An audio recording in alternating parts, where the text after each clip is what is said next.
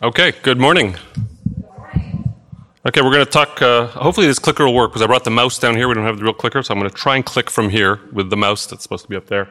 Um, we are on part three, uh, or as I called it, part trois. You're supposed to laugh at that. That's my like early morning French humor. What does that mean? Un, deux, trois, French. Un, deux, trois. After we do the biblical finances, we'll do French one oh one. We'll start doing the Bible in French. It'll be hilarious. Okay, so you guys know who I am, but I will, since we're recording this, if people watch it, they know who I am. Um, parts one and two are available, so if you missed one or two, go watch them. I know Andy's um, kind of part two and a half is also uh, posted, so feel free to go check those out. Um, and I will send the slides out if anybody specifically wants the slides. Right now, I'm just using the same uh, the same deck. I can send them out to you guys. Um, disclaimer, you guys know this is for legal reasons. If I tell you something that doesn't happen, don't come and sue me. Um, um, okay, so last time we talked about, the last two times we talked about income, um, which is kind of the basis of financials. If you don't have income, you don't have money to start unless you inherit a ton. Um, so go get a job. And we'll talk about that actually in a moment. Um, student debt being well, one of the important debt factors um, in trying to get a job is getting a college degree or uh, a master's degree, graduate degree. Um, so income is important. So for those of you who've come to me and asked about how do I get a job, how do I update my resume, do I have a LinkedIn profile, all those things, please keep sending me stuff, and I'll be more than happy to edit and critique uh, and help you guys even with mock interviews or whatever it is. Or if you want to talk career paths, what should I go do, more than happy to have those conversations. Tithing, we've talked about. I'm happy to report that the church's finances are in pretty good shape. I mean, not extraordinary, but um, you guys have um, heeded the call. Um, so please continue to give to God what is, what is due to God. Expenses, um, and I know, Eric, you sent me some uh, a chart that I do want to spend some time with you on. Um, you guys really should do an audit of your expenses, like your burn rate. Where is your money going? Where is it disappearing? Um, if you don't know, you're probably spending more than you can afford. So write it down. Get a spreadsheet. Find out, you know, how much you're spending on rent, how much are you spending on taxes? Maybe you don't know how much you're going to spend on taxes. You'll get a nasty surprise in April. Um, what are you spending on just going out? What are you spending on clothing? All these other things, medical bills. So unless you have that run rate and know where your money is going, you're flying blind and you can't make a budget. Right? Budget has to be based off of some reality, and the only reality you have is the recent history of your expenses. So spend, you know, a few hours just collecting, whether it's credit card bills, bank statements. And it doesn't have to be super precise, like not within a dollar, but within like, you know, ten or fifty bucks, it'd be nice to know what are the line items. And I'll, I'll give an example. Um, if you're subscribed to Netflix, Hulu, Amazon, Apple T V, what all the other ones are, do you need all those? They're all cheap, nine ninety-nine a month. But if you have five or ten of them, do you actually consume that much media? I'm not saying you should go like borrow someone else's Netflix account. Um, But there again, these things, subscriptions are very um, subtle because they get you hooked to magazines or subscriptions of online stuff, and then you just it just comes out of your account. So audit all that stuff. Where is the money leaking towards uh, is important to do. So today we're going to talk about debt. There's good debt, and I would put, as an example, mortgage. So when you buy an apartment, buy a house, and you most often can't afford it cash, you have to put some of your money down. That's your down payment, the equity you put in, and you have to borrow the rest. And these days, most of the time, it's twenty percent down and eighty percent borrowed. That tends to be the standard mortgage. If you can put more down, great, um, although there's some trade-offs there. Um, but that's usually considered good debt, because you're buying an asset that you're actually living in, and usually an asset that over time appreciates. New York being one of those markets that does fluctuate, but over time has increased quite a bit. And it's very a very tax-efficient debt as well, because there's some deductibility of the interest. So it's uh, it's more of an investment than necessarily debt. Um, but we'll talk about that in a second. Then there's what I call neutral debt. Um, it can go either way, right? Student debt. If you get in debt to go get a great diploma that has a fantastic earning potential and career ahead of it, probably worth it. If you get a degree that has no earning potential and you're not going to pay it off till you're fifty, probably not a wise student debt to take on. Right? And student debt is a huge societal issue in the United States, um, but there are varying degrees of what's worth getting in debt for. Right? If you're going to get a degree in something that literally has no outcome, no earning potential, mm, probably don't want to be buried in debt forever and ever. Versus if you want to become, I don't know, a doctor, you know, medical school is going to take you a long time. There's a lot of debt associated with that, but the earning potential is substantial. Same thing with law school or business school, et cetera. So it's it's really a question of where does your career path um, lead, depending on what um, college studies you do. And then there's bad debt, and that's credit card debt. Um, usually they'll lure you in with zero percent A P R, you know, promotional stuff, and basically it feels like free money. You know, buy it now, pay way later. Somehow they have to make money. Well, they do, right? fourteen percent, seventeen percent, twenty-five percent interest, and you have to pay it back. And that's expensive, and it adds literally no value, right? You're literally just giving them free money. There's no tax deductibility, and it clearly means you're living above your means. So we'll talk about credit card debt uh, as something to avoid, like the plague, something to pay down as quickly as possible, and not to live off of a credit card. Um, easier said than done in some cases, but that's the first debt to eliminate, is the expensive, tax-inefficient, living above your means type of debt. We'll talk about taxes after that, savings, retirement, and actually whatever's left over is the money you have fun with. So debt. Debt is basically when you're living above your means, right? Your expenses or money you borrow is way above what you can afford. And that's why you have to come back to this budget. What's your run rate? Are you actually at a deficit? Are you spending more money than you earn? Are you living off of credit cards that you're not paying off? Are you buying stuff that honestly you can't afford? And probably paying for it multiple times because you're paying the interest on it. And unless you have that document, unless you have a spreadsheet that actually tracks this, you won't know. And it'll feel, okay, well, I'm paying off the interest, you know, every month on the credit card. Well, that's just thrown away money. Right? Especially at these ridiculous A P R rates that they, you know, zero percent down for the first six months, but then it jumps up. Or if you miss a payment, you immediately go to the penalty box, right? You miss a payment, it jumps up to eighteen, twenty-four, thirty-three percent. Very difficult to get out of that. Once once that's happened, then you're chasing your tail to try and pay that down. So that's the the, the main thing is just understanding what's your burn rate versus your income, and adjust your expenses so that you avoid credit card debt and bad debt. Living above your means, so whether that's the housing you're living in, whether that's the food you eat, the clothing you buy, the trips you take, the entertainment you enjoy. It's nice and all, in New York's outrageously expensive, but if you can't afford it, you shouldn't spend on it, right? Because you're just digging a hole, and you will never get out of that hole if you don't start addressing it now. So the sooner you start, the sooner you will get out of the credit card debt kind of vicious cycle. Um, and once you've taken care of the credit card debt, then you've established a new plateau of what your living burn rate is.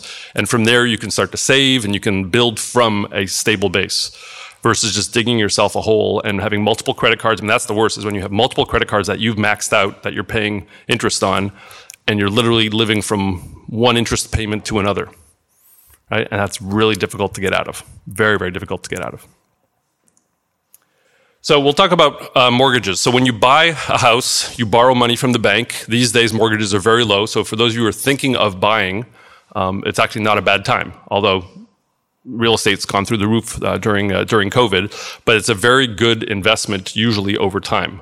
So you borrow eighty percent. So you put down, let's say, I'll take a one hundred thousand dollars, whatever. That doesn't exist in New York, but if you buy a one hundred thousand dollars home or apartment and you put down twenty thousand dollars, you borrow eighty thousand dollars, you then pay interest on the eighty thousand dollars. And there are different types of mortgages, mortgages that you pay off over thirty years, mortgages you pay off over ten years, mortgages where you pay interest later. There are all kinds of mortgages, and something you should shop around. But interest rates are usually very low. They're between two and four percent these days on mortgages. So it's very affordable debt. And most of that interest is deductible. There have been some tax law changes, um, but a lot of it is deductible. There's some caps, but you can basically deduct it from your taxes, which means you're paying like a third less, depending on what your tax rate is. So if your tax rate is thirty percent, you deduct that from your taxable income.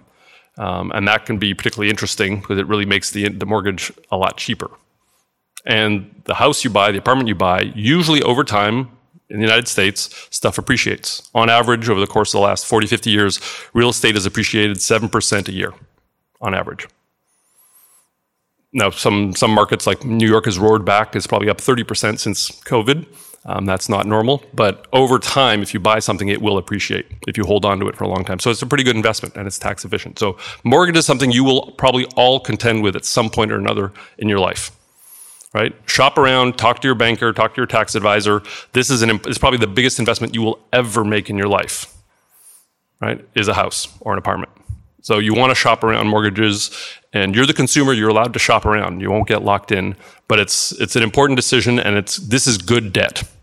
Now, of course, if you're flush with money, you inherit whatever, and you can buy the house cash, why not? That may not actually be the best strategy, right? From a tax standpoint and an investment standpoint, sometimes you might actually want to take on mortgage as debt. So something to talk about with a tax advisor, um, with a financial advisor, with a real estate agent, um, but something that, given you know, how many years you guys all have, most of you have ahead of you, housing will be probably the biggest investment you'll ever make. Therefore, mortgage will probably be the biggest debt you will ever take on. Student debt, and I'll I'll show that in just a, I have a chart, I think, on the next slide. Um, we all know colleges are outrageously expensive, right? Um, and I think the projection, I think I have it in a couple slides, the projection is that colleges today are about seventy thousand dollars, seventy-five thousand dollars a year for a four-year private college, and around, I don't know if it's twenty thousand to twenty-five thousand dollars a year for um, state um, colleges. And that will continue to outpace inflation. So by the time all of you either have kids that they go to college in, let's say, eighteen, twenty years, or some of you are about to go to college, um, it's it costs quite a bit of money. It's a big investment. And if you choose the right diploma, choose the right career path, the right skills that you're going to acquire, that's actually good debt, right? But something you want to work towards paying off. You don't want to have student debt lingering until you're forty, right? Now, if you choose a degree that leads to nothing career-wise, it was interesting and all, but doesn't have much earning potential, you're then stuck with a lot of debt. And it's, they aren't interest-free. I mean, you're going to pay this off for, you know, years and years to come. And that's not that's not good debt. Right, so it's considered an investment, but something you really have to think of: what's the return on that investment? And the investment is you, your, you know, your college degree is where the debt um, really, the, the R O I on that is important. Yeah, Eric. What sort of like the ballpark? I've seen. Well, so there's some. We'll talk about some alternatives to debt, because if you're really, really smart, they just give you money for free. Right, that's what you really want. Is therefore work hard in college, in high school. Right, get the free money. Um, student debt, I've seen two to five percent. Um, some of it is tax deductible, um, not so much for you, but for your parents, right? Usually the parents are the ones footing the bill for college. They can sometimes deduct um, some of the student debt interest, right? And then eventually you're going to take it on once you leave the, the household. Uh, tax-wise, you'll you'll pick it up. So they're reasonable, and a lot of them are government, you know, so subsidized. Um, but still, think of it: if you borrow forty thousand dollars times four years of college, because it's at least that, then you're in debt for one hundred sixty thousand dollars the day you graduate. And if you're making, I don't know, good job out of college, you're making one hundred thousand dollars here in New York, uh, after tax, how do you pay off one hundred sixty thousand dollars? It's going to take you ten years, at least. And tightening your belt. You're not going to be able to live high on the hog for a while, right? And then I said bad debt, right? That's credit cards. So go back to this spreadsheet where I said track everything. If you have credit card debt, get rid of it. That should be your number one priority. Other than getting a job, which is the only way to actually pay off the credit card debt, is pay it off. That should be the highest priority, is to get rid of that bad debt, get rid of the high interest rate, and sacrifice for that. Just get that done with. And have a plan. If you owe, I don't know, ten thousand dollars on the credit card and at some outrageous twenty-four percent interest, start paying it down systematically every month. Just have a plan, get it done, right? Or find some other source of lower cost interest, whether it's the parents loaning you money, et cetera. Get rid of that credit card debt, because that is just burning a hole in your pocket and not producing any value add whatsoever. So you need to get out of that. And in general, debts are not things you want to hold on to for your entire life. Right? There's good debt, but eventually you want to pay off your mortgage, right? So cleaning out kind of all the money you owe to various people. And that's true with friends. So if you owe money to friends, pay them back. If you agreed to an interest on that, pay them back with interest in a timely fashion. You will lose friendships over this. So don't lose friends because of money. So pay back friends when you owe something. Do it promptly, or acknowledge the fact that, hey, I'm going to be a little late, I can't pay you, but I know I owe it to you. But get rid of that friend debt, because you will lose friendships because of it. Banks, they're not going to be as nice. They will come and repossess the house. They will come and take your paycheck out of your bank account. They will put a freeze on your credit card abilities. Banks are, I mean, that's their job, is to get the money. So no matter what, they will get it. and they'll push you all the way to bankruptcy if they need to. So don't tick off the banks. If you owe them money, you can always negotiate, but at some point you have to pay them, right? And then schools. It's unless you know some of the legislation that's being proposed is to forgive um, student debt. That's unlikely to happen to the vast majority of people. So you're going to have to pay back to school at some point, right? They're not going to say, "Oh, you were a good student. We'll just let you get away with it. You had A's. You're good." Uh, no, you're, they're going to want their money back, right? So paying off debt, paying off bad debt, and paying off debt over time, and keeping friendships, keeping the banks off your back, and paying back the school that you owe money to. Those are all things that you need to consider and prioritize. So there are different types of student debt. Um, this one here, you can basically donate your kidneys if you want. Um, this is a Babylon Bee, which I thought was very funny. Um, that's not the way to go to college, donating your non-vital organs. Um, if you're smart and have worked hard in high school, you will get scholarships.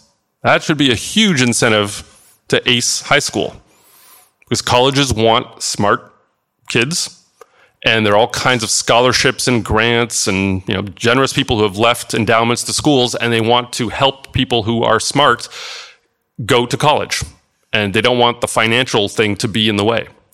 So work hard in high school, get those great grades, get you know advanced placement exams, A C T, all this stuff. Nail that stuff, because you will get scholarships. You can choose one college over another because of the scholarships. You might get a free ride for a four-year college. Um, even places like you know Stanford out on the West Coast, the Stanford family that founded the university said that if your household income was less than fifty thousand dollars for the entire household, you had a four-year free ride if your grades were good enough. Four-year free ride at Stanford, one of the best universities in the world, if you have good grades and you just can't afford it. And if you have under one hundred thousand dollars of household income, you get fifty percent off for four years. Yep, Nichelle? Yep. Yeah, I mean, all, all the, I mean, all these schools that have billions in endowment, they have these programs because they want smart people to go to college, and they don't want money to get in the way. So you will get a free ride if you're really smart. So be really smart. Work hard in high school. It pays off. People will literally throw free money at you that you don't even have to pay taxes on, and you will go get a four-year free ride or a two-year free ride or a thirty percent off or whatever it is. Start with scholarships, because it's free money that they give to smart people. So invest in yourself by being smart in high school. Financial aid. So the universities will, they want to accept smart people, and then they will do a means test after they've accepted you. So you get accepted to some you know good school, and then they'll say, well, can you afford it? And you'll say, well, no, here's kind of the household income. I can't afford it. They will offer financial aid packages, which are usually pretty good packages, right? Um, pretty low interest rate, and they will basically bridge the gap between what you can afford, what your parents can afford, and you know, what you need to pay to go to school. And so that that's the second best thing, other than free money, is when they give you very interesting financial aid. And so you shouldn't be scared to apply to really good schools if you're smart, have the grades, um, have the kind of the character to go to some of these really good universities, because they will help you financially. Their incentive is they have all kinds of money and endowment, you know, that's in the, in the background to get smart kids through their schools. So they will throw financial aid at you, and something you will want to pay off over time, but that's probably the best deal you'll find. What they'll also usually require, um, but something I would recommend, is that you work in parallel with your studies. To work on campus, you can work at the library, you can work uh, in the, the food services, you can do tutoring, they're all on just uh, other stuff in whatever town you know the, the college happens to be in. You can get a job and work part-time, probably not full-time, but you can certainly work part-time while you study. That can be your pocket money, your fund money, but that can also be to pay down some of the financial aid. In some cases, schools will require you to do that. They'll say, we'll give you financial aid, but you have to work on campus. And it could be an administrative job. It can be whatever, a residential advisor. Um, so you kind of run a dorm. Um, and that can be ways for you to either reduce your tuition or get income. So yeah, it's work. But work, cheaper education, probably a good trade-off. Um, and then back to my original point, student debt. Look at the earning potential, the income potential of the degree of the career that you're going down, that you're embarking upon, right? If it literally has no real, realistic earning potential, is it worth getting in debt for one hundred thousand dollars, one hundred fifty thousand dollars, two hundred thousand dollars over the course of four years, something you will never pay off? So you really need to think hard about what do you want to do career-wise, um, and then decide if it's worth getting in debt for it.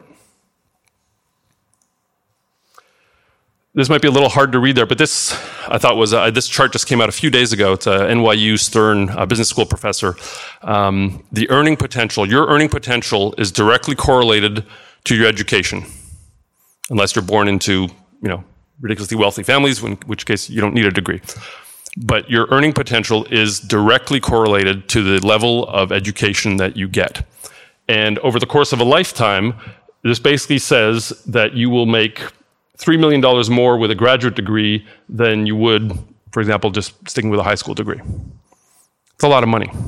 So the encouragement here is not that you want to just live and work for money, but the earning potential to be able to live a decent life, give to your church, pay off your debts, raise your kids, plan for retirement, is directly correlated to education. So my encouragement to you is do well in high school, go to college, get degrees. If you're inspired to, or if you um, want to, go get a graduate degree, but it's directly correlated to the income potential you will have. Right? And it's a substantial difference over the course of a lifetime. By the way, there's an additional thing here that says, if you have a college degree, your probability of getting married goes up thirty percent.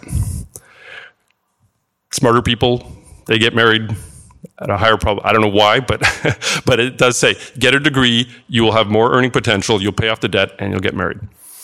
That's apparently the correlation that it says right here. um, but it, it, this is something to take to heart, right?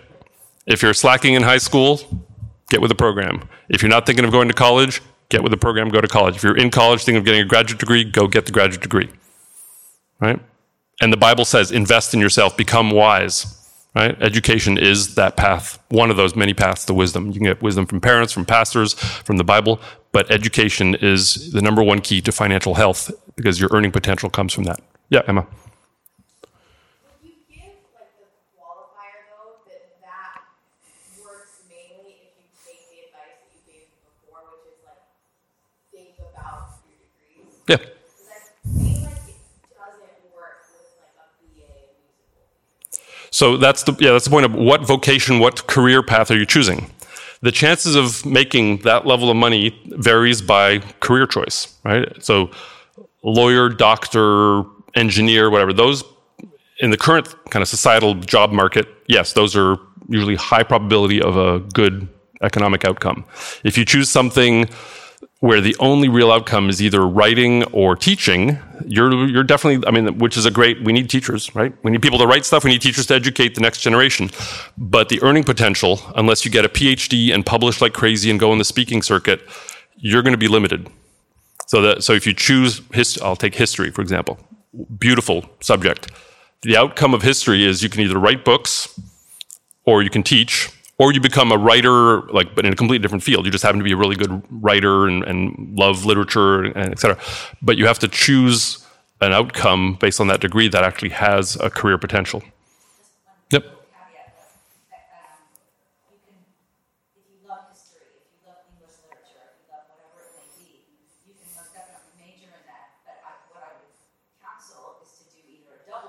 Mm-hmm.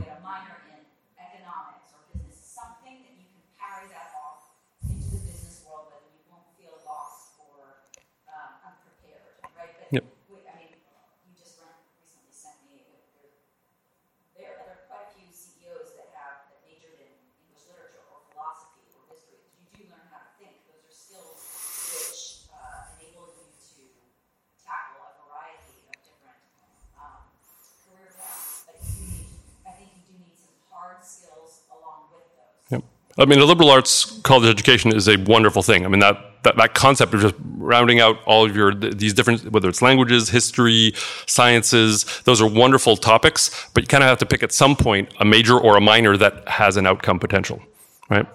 Yep. Um, my father didn't go to college mm-hmm. at all, just in high school. And now he's a very successful tailor in New Jersey. So what's the exception for those who go into the trades? So that, that's, a, first of all, a wonderful um, alternative career path. The probability, the chances of that being able to kind of sustain a lifestyle in New York City, tough, right? The odds aren't, it's just like a musical theater, right? If you end up in the, you know, the premiering sta- um, whatever uh, crowd of uh, Hamilton, yeah, you're great. You're golden for the rest of your career. But how many people does that happen to? Right? You have to look at the odds, the statistics. And yes, we need wonderful tailors. We need worksmen and artisans. We need, the society needs that. And it's beautiful when somebody is gifted at that. But those are tough career choices, right? Um, and usually what, what I encourage here is look at it generationally, right? I look at, my parents were both teachers. Their parents were either teachers or farmers. And before that, no idea, but probably, you know, I think my parents were the first ones to go to college of like generations of people. So I always look at it generationally. Can you either take the trade, the family business, the family trade, and perpetuate that and keep growing it and pass it on to your kids? Or do you actually do the the the, the step function? Like you'll be the first generation to go to college. You'll be the first generation to get a graduate degree. You'll be the first generation to whatever, become a lawyer, a doctor, or whatever. Um, I encourage people to look at it generationally because that's the investment in actually the next generation. If you can do that skip, it'll pay dividends for your kids and grandkids. That's the way. And here again, it's it's a simplistic view, but I think you have to look at the long term. That's the, the change you're trying to make. You're trying to change the arc um, and trade vocations. You you have to think of what's the what are the steps you can do to improve that, or you have to take a different path. Emma, you had a, did you raise your hand? Oh, okay. Okay. okay. Nichelle?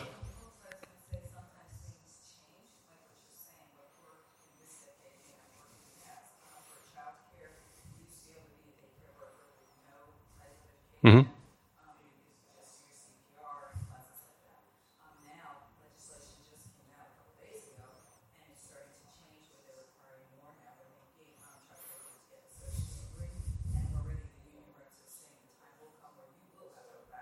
Mm-hmm.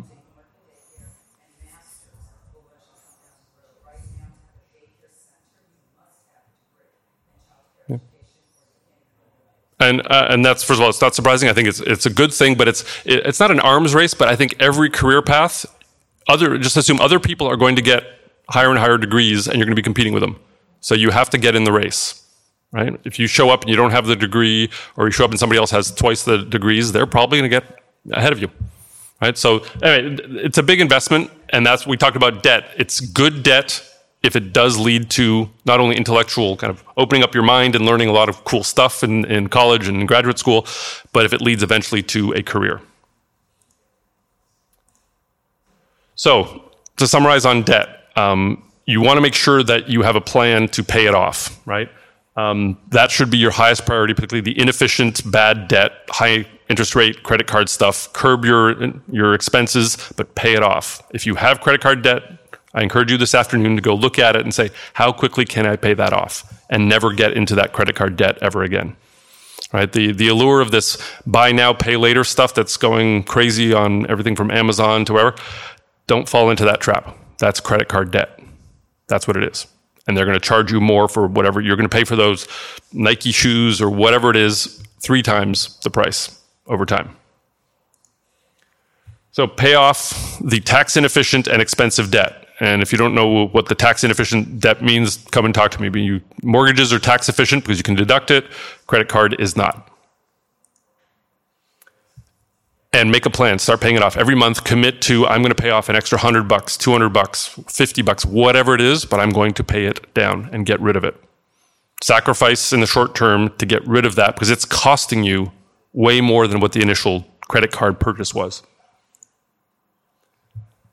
And then do this trade-off, right? Do I want that extra Chick-fil-A or a new pair of jeans or whatever it is, or could I actually spend that one hundred bucks on the jeans? Can I just pay down the credit card and get rid of it sooner? And trust me, the day you pay off that credit card, you will, you know, burn the credit card statement, and it'll actually feel really, really good because that's no longer something looming over your head. And the good news is we live in a pretty um, competitive uh, society. Therefore, you can shop around. So whether it's your mortgage, shop around multiple banks. Just because you're with a certain bank today doesn't mean you have to get your mortgage with them. You can actually go to another bank and say, hey, I'll move my accounts to whoever, Citibank instead of, you know, Chase, if you give me a better mortgage. They want that. They actually want you to become a lifelong customer of theirs because they know that you and then your spouse and then your kids will potentially become lifelong customers of that bank. Most people don't change banks. They usually inherit the bank that their parents went to. right? But banks want to steal you away. They want to acquire new customers. And when you have a need for mortgage, for example, which is a big financial product, banks are going to get pretty aggressive. So shop around, right? And don't shop around with the credit cards. I mean, if you have a twenty-four point nine nine percent A P R, yes, get off of that one quickly and refinance it with like a zero percent promotion, but pay it down, right? Don't just hop from one card to the next, right? Find ways to get out of the expensive debt and use the competitive tension in the financial market, in the banking market, um, to get a better deal. You're you're the consumer. You have the power to actually do that, so don't hesitate, right? That's what mortgage brokers will do. They'll go shop around mortgages for you and present two or three different mortgages, and you get to pick. Okay, so that's debt. Any questions on debt? Okay.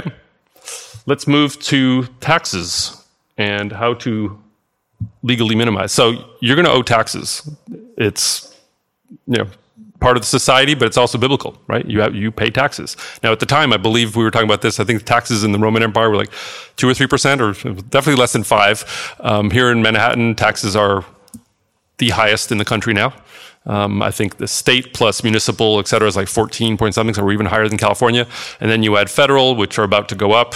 Um, you're over fifty percent in the highest kind of marginal tax rate, which is insane.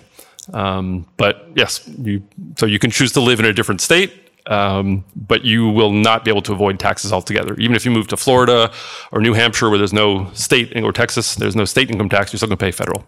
And you're still going to pay Social Security and a whole bunch of other taxes that are in there, right? So you can't totally escape taxes unless you move somewhere and give up your U S citizenship. Um, as U S citizens, you are taxed on your global income. It's one of the downsides of American citizenship. Most other citizenships only tax you on income if you live in the country.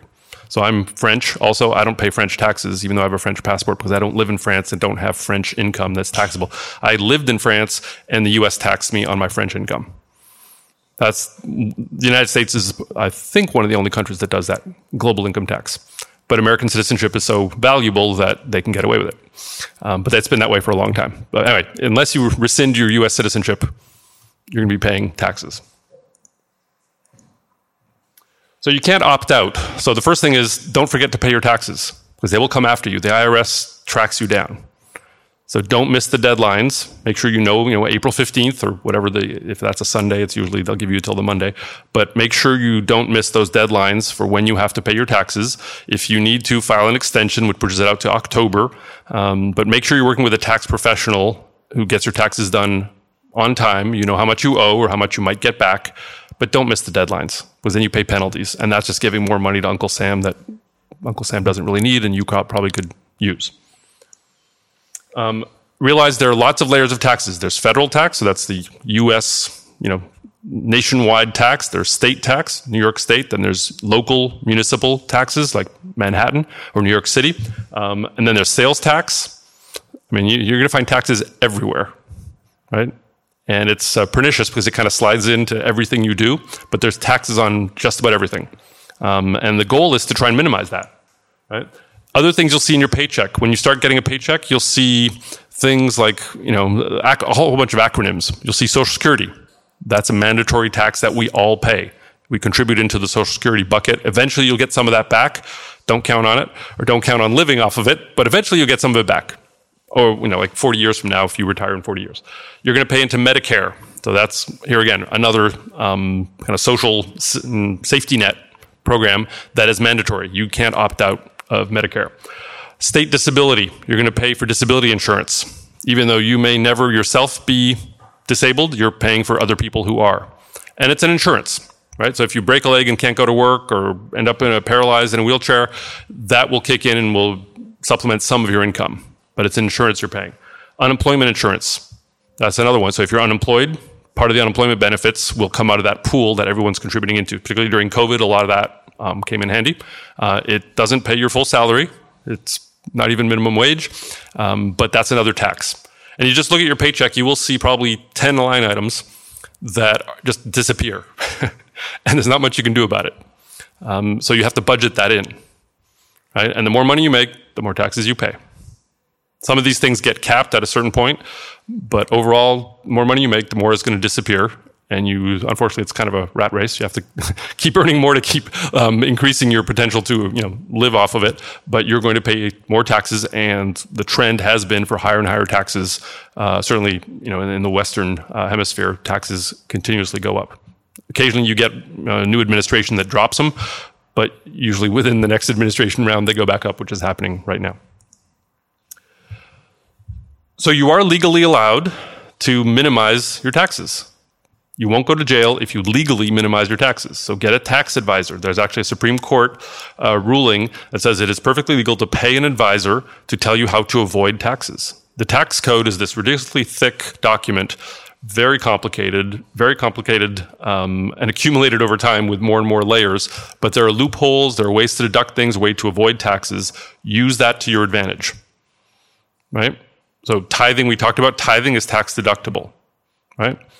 Other things you can do to minimize your taxes, you should use the full extent of the tax code to your advantage. So get a tax advisor. They're usually pretty good. They will find a few hundred bucks, a few thousand bucks that will come back into your pocket, and it's legal. Right? Now, make sure you get a good tax advisor. Um, but that's something, almost every time I file my taxes, there's some surprise of, oh, you know, I was able to deduct this or that or whatever. So get advice. And you can go to one of those, um, H and R Block is kind of one of those nationwide chains of tax preparers, or you can get a personal accountant or C P A. They will help you. Your taxes are probably not that complicated given the phase of life that many of you are in. Um, but get started now with a good tax advisor. They may just charge you a hundred bucks, but they may, it may save you a thousand. And by the way, the hundred bucks that you pay the tax advisor is tax deductible, right? Because it's tax advice. So you can actually deduct that from your, from your expense. So it costs you thirty percent less. Yeah, Eric, you had a question?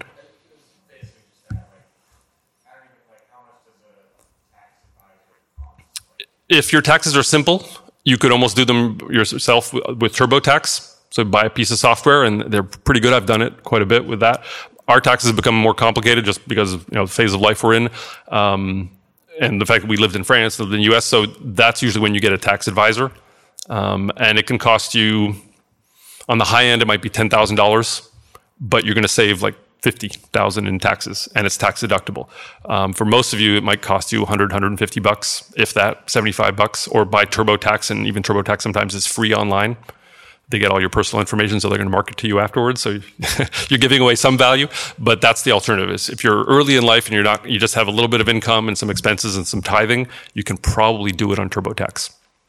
And I would encourage you to do at least once, do your own taxes, just to get through the, don't just completely outsource it. Do it once yourself to understand how it works, and to see, you know, they'll pop up different screens and they'll say, well, did you have this kind of expense, or did you do this? And you'll be like, oh, I didn't know that was deductible, right? And you'll start to think through how does the tax code work. So I would encourage you to do TurboTax or the equivalent at least once, just to go through the motions. Um, it's interesting, and it does educate you on how taxes work. I mean, one of the screens will be gambling losses. So if you go to Las Vegas and you lose a ton of money at the, you know, craps table, um, there's actually tax laws on this. Not that I'm encouraging you to go to Vegas and lose money, but if you do, um, there are um, tax laws around how much can you write off, right? Same thing with stocks. You know, the, how much can you write off of a stock sale loss versus gains, et cetera. And you'll learn that through going through some of these programs. Whatever you can pay or save pre-tax is a key to saving a ton of money and avoiding tax. And uh, we'll talk about that with retirement, so putting money in an I R A or a four oh one k, paying things like medical expenses pre-tax. So I'll try to explain the, the pre-tax. Let's say you get one hundred dollars. If you pay a medical expense of five dollars out of the one hundred, it costs you the five. If you pay taxes on the one hundred, right? Let's say you pay thirty percent tax, you have seventy, and you still have to pay five for medical, you're paying five out of seventy, which is a much higher percentage than five out of one hundred, right? So the pre-tax versus post-tax dollars have a very different value. Pre-tax dollars are bigger dollars, right? To the tune of maybe thirty percent if, if your tax rate, state, local, federal, et cetera, is, is thirty percent. So paying for medical expenses, pre-tax, retirement, pre-tax, tithing, pre-tax. All of those things actually give you a thirty percent boost, potentially, on your dollar. Pardon me? Uh, that's, that's after tax, but the gains are tax-free. That's that's different. Um, but th- this is this is the anything you can do to pay before you pay Uncle Sam is a very good thing, right? I get musical accompaniment during my financial talk. um, the other the other opportunity you have also is, and that's the uh, to Jennifer's point, tax deferred interest accrual. So things you can invest in and not pay taxes on until you pull it out, right? So um, I R As, four oh one k's, five twenty-nine uh, education plans, you either will pay taxes later or not pay taxes at all. And that's a huge advantage, right? Just pushing out the taxes. Eventually, you might have to pay them, but you may pay them a day when your personal tax rate is actually lower. Let's say you retired, you have no more income, your tax rate actually goes down. And if you get money from your I R A, you may actually pay a much lower tax rate. So it's better to pay then, forty years from now, than paying now. In some cases, it's the other way around. You now, many of you have a very low tax rate. So you're probably better off with what's called the Roth I R A or a Roth four oh one k, which is you pay the taxes first. I see some people heard the word Roth. You pay the taxes now because your tax rate is twenty percent or twenty-five percent, rather than paying it forty years from now when hopefully your earning your earnings are high enough that you're paying forty-five percent tax, but you've paid the taxes now. So that money is then tax-free for the remainder of your life. So those are some trade-offs that you need to look at. Talk to a tax advisor. You can talk to me about it. Um, for many of you, your early career, first job, low tax rates, you're maybe better off paying the taxes now, and then just ride that for the next forty, fifty years. If you're already at a high tax bracket now, you're probably better off pushing it out, hoping that you'll drop in tax rates when you retire because you won't have income. Bottom line is, get advice. Taxes are not easy. They're very complicated in this country. And buy the services of somebody who can give you that advice, right? Google stuff, search online, and just get a tax advisor, get somebody to do the taxes for you. It's worth, I think it's worth the the, the time trade-off. Doing it yourself, you're going to pull your hair out, you're going to spend a lot of time, you'll probably make mistakes, the I R S will come after you. Better to have somebody else who, by the way, is guaranteeing that the taxes are error-free and they will pay for errors. That's also the other thing, is you get them certified by somebody else and they, w- they will cover you. They have insurance for that kind of stuff, errors and omission insurance. So that's taxes, and I guess we're going to wrap up. Next week, we will do savings, retirement, and hopefully get around to fun. Any questions on debt and taxes? Yes, Nichelle.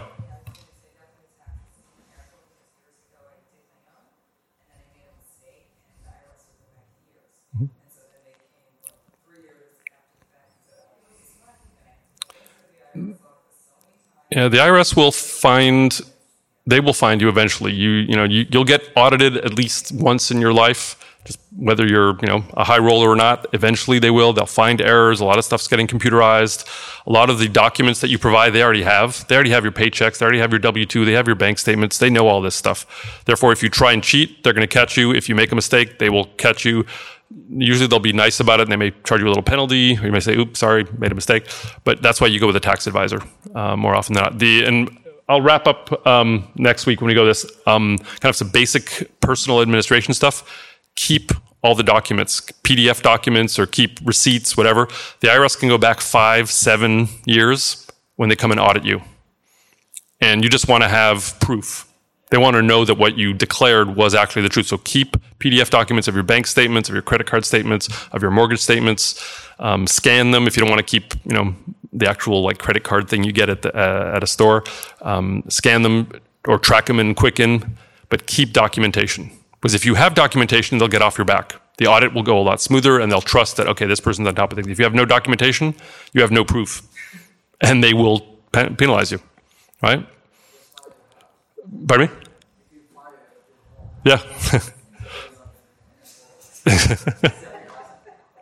Set the house on fire. No, but I mean, we. I mean, I keep everything, I, and then I purge every whatever five or seven years. I get rid of all the receipts from you know seven years ago because I know I don't need them, but I do keep them.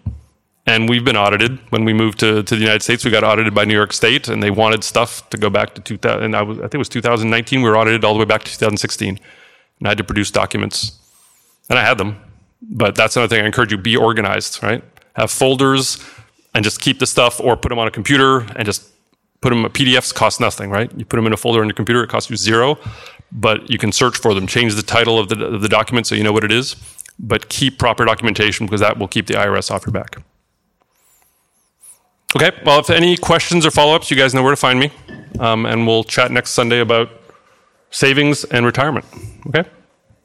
Thanks.